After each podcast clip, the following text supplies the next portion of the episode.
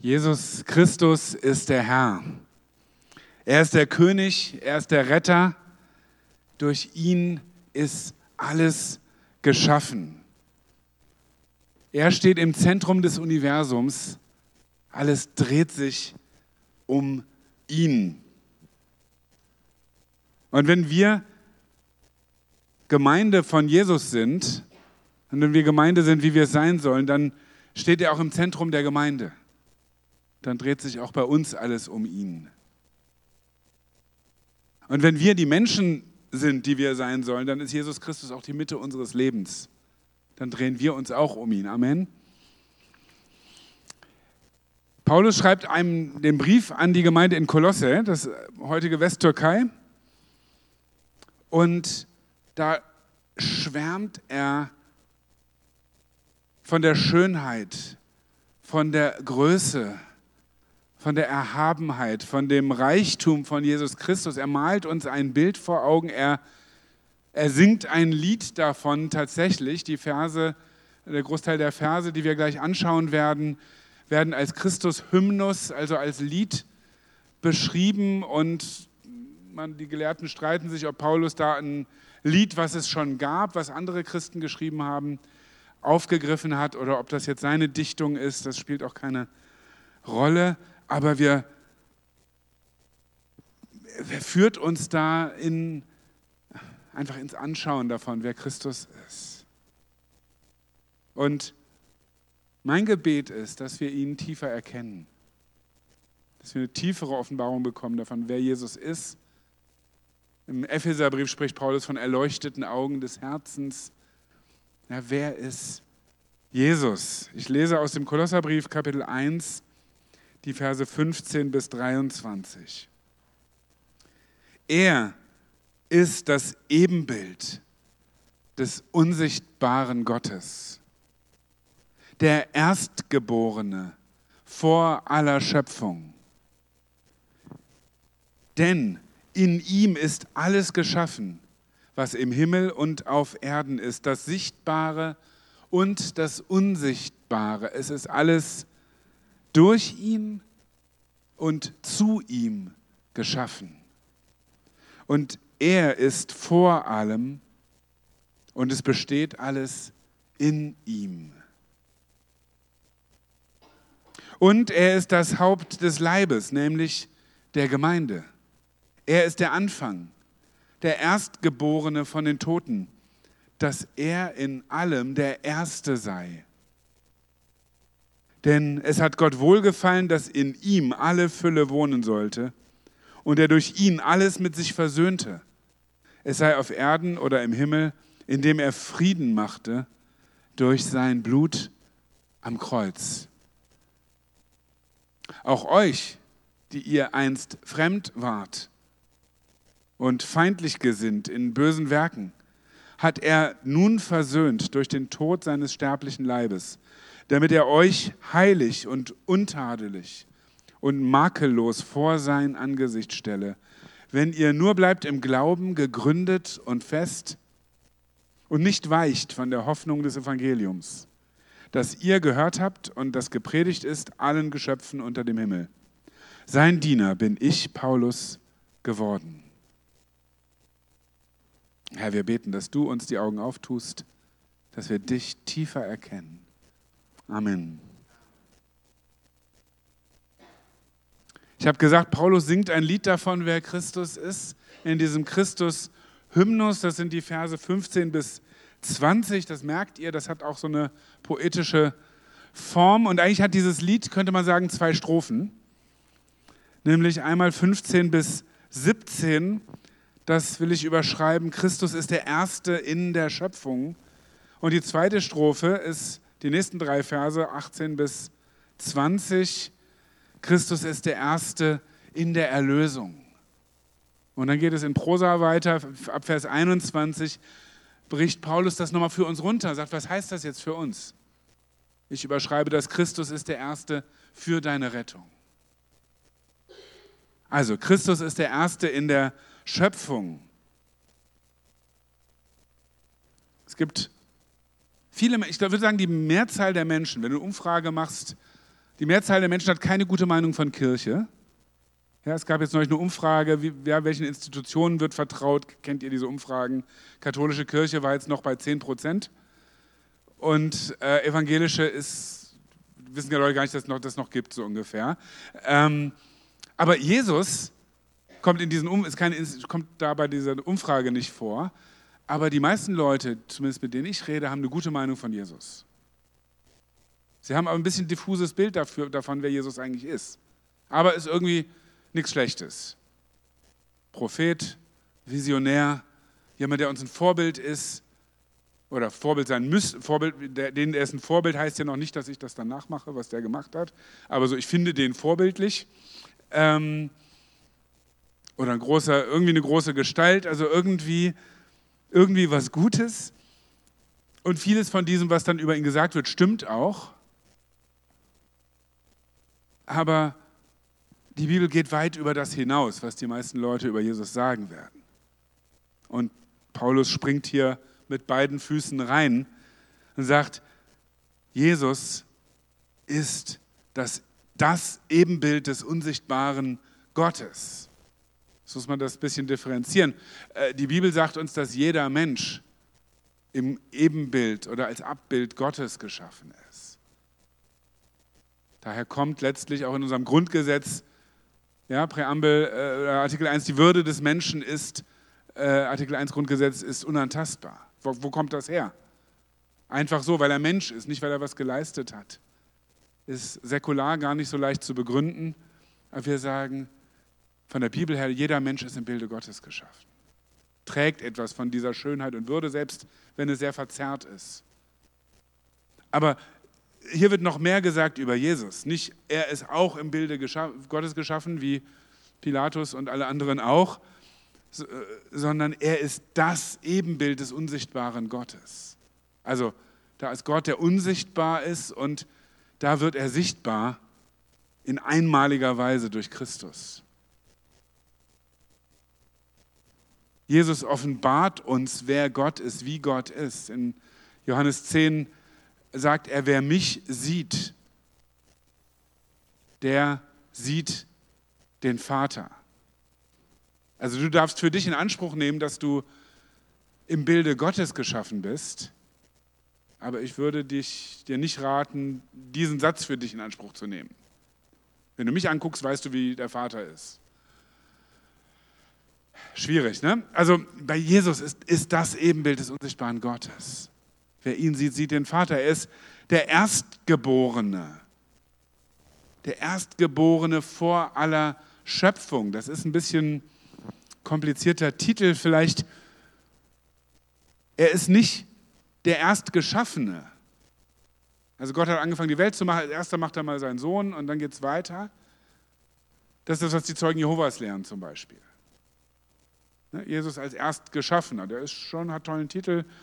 Ähm, Muslime möglicherweise ähnlich. Ähm, aber in Vers 16 heißt es, in ihm, in Christus ist alles geschaffen. Er ist nicht ein Teil der Schöpfung. Das ist ein wesentlicher Unterschied. Jesus Christus ist Sohn Gottes in Ewigkeit. Und mit dem Vater und dem Heiligen Geist gemeinsam hat er das Universum geschaffen. Anfang schuf Gott Himmel und Erde. Wir denken erstmal an den Vater, heißt es da schon, der Geist Gottes schwebte über dem Wasser in 1. Mose 1 und hier erfahren wir Christus von Anfang an. Dabei, in ihm, durch ihn ist alles geschaffen. Der dreieinige Gott erschafft das Universum. Er ist der Schöpfer. Er ist, es ist alles durch ihn geschaffen und, also das ist sozusagen instrumental jetzt für die Leute, die mit Grammatik unterwegs sind, aber auch zu ihm. Also das ist das Ziel. Er ist nicht nur der Urheber der Schöpfung, sondern er ist auch das Ziel der Schöpfung. Er ist vor allem und alles besteht in ihm.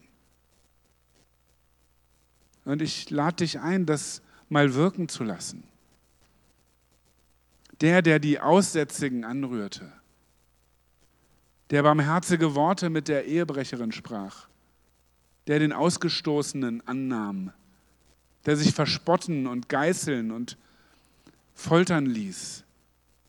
Der ist es, durch den das gesamte Universum und alles darin geschaffen ist. Die Hände, die dort an das Holz genagelt wurden, sind die Hände, die die Planeten in ihrer Umlaufbahn halten, genauso wie die Elektronen. Denn es besteht alles in ihm. Ich glaube, wir kommen nicht ans Ende, das in der Tiefe zu verstehen. Aber wenn wir mit Anbetung antworten, haben wir es, glaube ich, ein bisschen verstanden.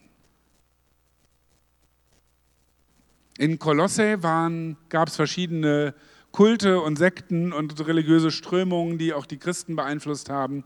Und da ging es immer wieder darum, irgendwelche geistlichen Mächte zu verehren, Engel zu verehren, irgendwelche anderen Wesen. Das gibt es ja heute auch. Äh, nichts Neues unter der Sonne. Und Paulus sagt, egal was ihr euch da vornehmt, was euch da so beeindruckt, es ist alles geschaffen in Christus. Es gibt da keine Mächte, die außerhalb von ihm sind oder so über ihm stehen, sondern es ist alles in seiner Hand. Sichtbares, Unsichtbares, Throne, Herrschaften, Mächte oder Gewalten müsste es gar nicht jetzt aus, aufdröseln, was denn das jetzt die einzelnen Begriffe bedeuten, weil es eben gerade alles umfasst. Und nicht alle dieser Mächte suchen den Willen Gottes, aber sie sind alle von ihm geschaffen. Die Bibel spricht von gefallenen Engeln, die waren ja nicht immer gefallen, sondern waren gut geschaffen und haben dann rebelliert gegen Gott, so wie die Menschen gegen Gott rebelliert haben. Aber sie sind letztlich in seiner Hand. Und wir haben es viel mit den unterschiedlichsten Mächten zu tun in dieser Welt. Politisch, religiös, wirtschaftlich. Ob die Mächte Putin heißen oder Hamas oder Elon Musk oder Kapitalismus oder Säkularisierung. Ja, wir sind inzwischen selbst Menschen, die Mitglied in irgendeiner Kirche sind, das sagt noch nichts, nichts darüber, was die glauben, sind inzwischen jetzt unter der 50-Prozent-Grenze in Deutschland. Ähm, und die Tendenz wird weiter in diese Richtung gehen, dass es einfach normal ist, an nichts zu glauben, dass es normal ist, zu keiner Kirche zu gehören. Und das, was man mal früher so als christliches Abendland oder so bezeichnet hat, das gibt es schon lange nicht mehr. Ähm, und andere Mächte machen sich breit, klar. Und diese Mächte können uns beeindrucken, sie können uns einschüchtern, in die Defensive drängen. Entschuldigung, dass ich auch noch da bin. Aber lass uns daran denken, wer Jesus ist. Jesus Christus ist. Er ist nicht ein weiterer Nischenanbieter auf einem Markt, der von so ein paar Multis dominiert wird. Der auch versucht, da irgendwie durchzudringen sozusagen in diesem Konzert. Da ist Mammon, ja, Riesenkonzern, da ist Genuss, Multi, da ist Angst. Ja, haben Filialen in allen Ländern und dann Jesus hat da auch noch seinen kleinen Krämerladen. Nein, er ist der Schöpfer. Er ist der Erhalter. Er ist nie in der Minderheit. Jesus sagt, oder Johannes sagt dann in 1. Johannes 4, Vers 4, der in euch ist, ist größer als der, der in der Welt ist. Alle Mächte, die uns Angst machen wollen, sind letztlich in seiner Hand. Jesus Christus ist der Schöpfer und er ist auch der Erhalter. Das heißt, er hat nicht einmal die Welt gemacht und dann sich selbst überlassen, und dann kommt er irgendwann nach 1000 Jahren oder 2000 Jahren wieder und guckt mal, was wir damit angestellt haben, sondern er kümmert sich heute um seine Schöpfung. Er wirkt weiter in seiner Schöpfung. Er erhält sie. Und er ist Mittelpunkt, der Mittelpunkt und das Ziel der Schöpfung. Durch ihn, zu ihm, auf ihn hin ist alles geschaffen. Die Schöpfung existiert nicht einfach vor sich hin, ist irgendwann die Sonne überhitzt und dann ist irgendwann ein Schluss. Und wir sind auch nicht nur hier, um irgendwie die Zeit rumzukriegen, sondern alles ist zu Christus hin geschaffen. Wir sind hier, um ihm zu dienen, um ihn zu verherrlichen. Und ich glaube, wir haben allen Grund dazu, ihm die Ehre zu geben. Und wenn die Mächte dieser Welt dich drücken, dir Angst machen, dir Stress machen, was auch immer, dann stell eine einfache Frage. Und vielleicht klingt, findest du, das klingt suggestiv, aber ich glaube, es ist sehr der Sache angemessen. Wie groß sind diese Mächte? Und dann fragst du, wie groß ist Christus? Wie groß sind deine Probleme? Und dann fragst du, wie groß ist Christus? Wie groß ist deine Sünde? Und dann fragst du, wie groß ist Christus? Und ich sage dir, nichts von diesen Dingen wird ihn überwältigen. Er ist der Herr. Er ist der Erste in der Schöpfung. Amen. Und dann geht es weiter, zweite Strophe. Jesus Christus ist der Erste in der Erlösung. Und vielleicht ist dir hier eben beim Lesen oder wenn du den Text vor dir hast, was immer empfehlenswert ist, äh, aufgefallen, dass es da inhaltlich irgendwie einen Sprung gibt. Also Paulus bewegt sich so in den Weiten des Kosmos. Das ganze Universum ist in seiner Hand. Und dann gibt es in Vers 18 einen Sprung. Er ist das Haupt des Leibes, nämlich der Gemeinde. Also eben warst du irgendwo bei Jupiter und plötzlich bist du hier auf dem grünen Teppich. Also Gemeinde äh, meint hier nicht nur diese kleine Truppe hier oder eine spezifische Kirche, sondern die große Gemeinde von allen, die zu Jesus gehören. Auf allen Erdteilen, durch alle Jahrhunderte und Jahrtausende. Aber wir gehören dazu. Das ist das große Geschenk. Und wenn wir verzagt sind, vielleicht gibt es das ja manchmal, über dem, was nicht recht läuft in der Gemeinde oder bei mir selber, oder ihr verzagt seid über dem, was bei mir nicht recht läuft oder so, gibt es auch, dann hilft es schon mal zu sehen, wie Gottes Gemeinde wirklich ist. Gewaltiger Organismus, der die Welt umspannt und das übersehen wir manchmal, wenn wir nur in Deutschland Zeitung lesen, der rasant wächst. Jeden Tag kommen Zehntausende von Menschen zum Glauben an Jesus Christus. Jeden Tag werden überall auf der Welt Gemeinden gegründet. Jeden Tag werden Menschen getauft, überall auf der Welt. Und das Evangelium läuft und breitet sich aus und ist nicht zu stoppen.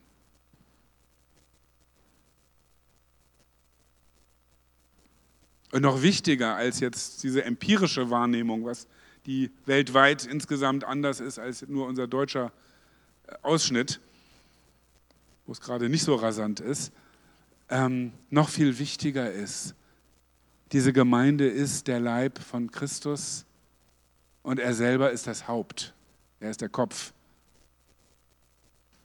Der Christus, von dem wir gerade gehört haben, dass er der Erstgeborene ist vor aller Schöpfung der der Mächtige und Gewaltige ist. Das heißt, zum einen, die Kirche Jesu Christi ist nicht so ärmlich, erbärmlich, wie sie oft aussieht, wie sich auch ihre Vertreter manchmal aufführen, denn sie ist die Kirche Jesu Christi. Und sie hängt an ihm, nicht an einem Pastor oder einem Bischof oder einem Papst oder irgendwem. Und nach innen dürfen wir auch nicht vergessen, wir sind nicht einfach irgendein Verein, eine Interessengemeinschaft religiöser Menschen oder ein Jesus-Fanclub, sondern es ist die Kirche Jesu Christi.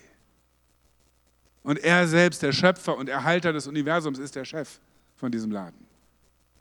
Versteht ihr? Du kannst dich mit Gleichgesinnten zusammentun und dann könnt ihr euch ganz rechtschaffen überlegen, was ihr denn jetzt mal machen wollt. Ein freies Land. Kannst machen, was du willst. Aber wenn das Kirche Jesu Christi ist, dann richten wir uns nach ihm aus. Das ist die alles entscheidende Frage, was er will. Und es ist gar nicht so relevant, wie ich mir das eigentlich vorgestellt habe. Ich habe mir das eigentlich ganz anders vorgestellt. Und du hast dir ganz anders vorgestellt. Und mir persönlich wäre ja das wichtig, dass wir ein Lied mehr oder ein Lied weniger singen. Das ist dann gar nicht so entscheidend. entscheidend ist, was Jesus Christus wichtig ist. Er ist der Herr der Gemeinde und er hat das erste und das letzte Wort. Und was schenkt Jesus seiner Gemeinde? Er ist das Haupt des Leibes, nämlich der Gemeinde, Vers 18 und weiter. Er ist der Anfang, der Erstgeborene von den Toten, damit er in allem der Erste sei. Hier geht's um ein, das klingt erstmal so, als wenn er jetzt wieder im Kosmos ist, aber es geht genau um das, was er uns schenkt. Gott schreibt eine Geschichte mit seinen Menschen, die geht über mehrere Stationen, mehrere Akte.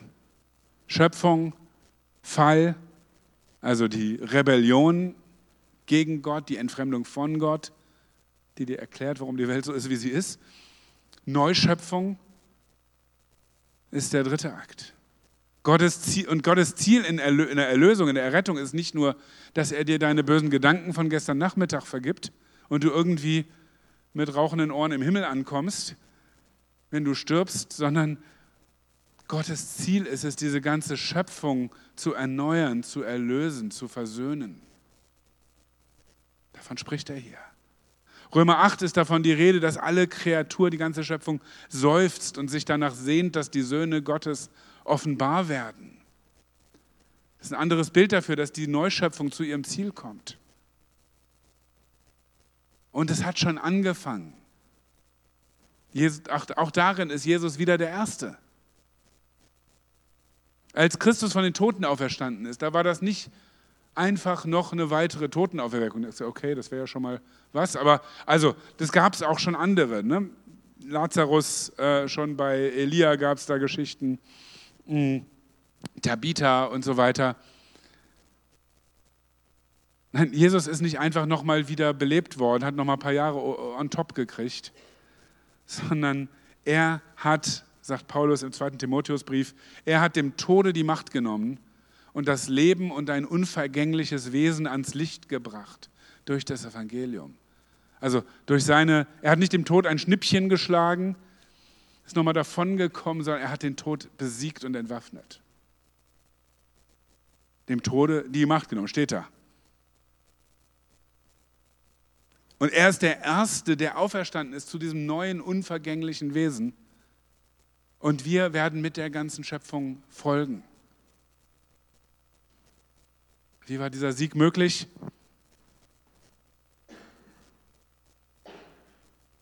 Jesus Christus, das Ebenbild Gottes, in ihm, in 2 Vers 9, Kolosser 2 Vers 9 heißt es, in ihm wohnt die ganze Fülle der Gottheit leibhaftig.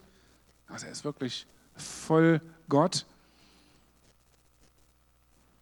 Dieser Jesus Christus ist ja, eben, nicht nur ein Diener Gottes, nicht nur ein Bote Gottes, nicht nur ein Wesen aus der Nähe Gottes, sondern Gott selbst in Ewigkeit mit dem Vater und dem Heiligen Geist. Das Geheimnis der Dreieinigkeit. Und dieser Christus, Gott der Sohn, nimmt menschliche Natur an, nimmt menschliches Leiden an, tut nicht nur so, verkleidet sich wie Zeus, weil er wieder irgendeiner Menschendame hinterher steigt, sondern er wird ganz Mensch und am Kreuz vergießt er sein Blut.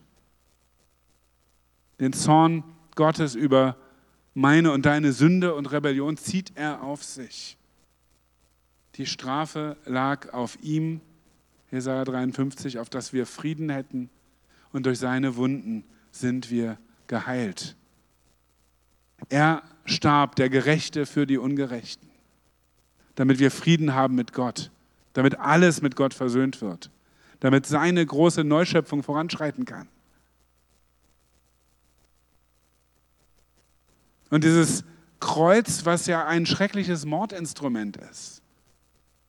Also es, es gibt bis heute, es gibt Leute, die danach suchen, ich weiß nicht warum, aber es gibt, du findest keine schrecklichere Mordmethode. Oder du musst dich schon sehr anstrengen will jetzt nicht in die Details gehen. Aber dieses schreckliche Instrument wird zum größten Hoffnungszeichen der Welt in allen Nöten.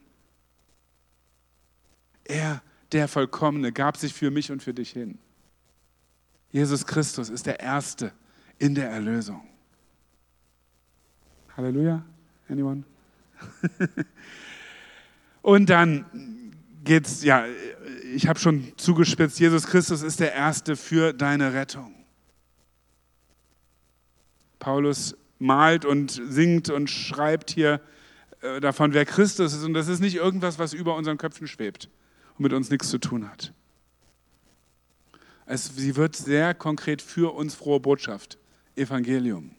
Ich lese mal 21 und Anfang von 22. Auch euch, die ihr einst fremd und feindlich gesinnt wart in bösen Werken, hat er nun versöhnt durch den Tod seines sterblichen Leibes. Also klarer Kontrast, ne? ihr wart und jetzt seid ihr. Das ist immer wieder das Muster.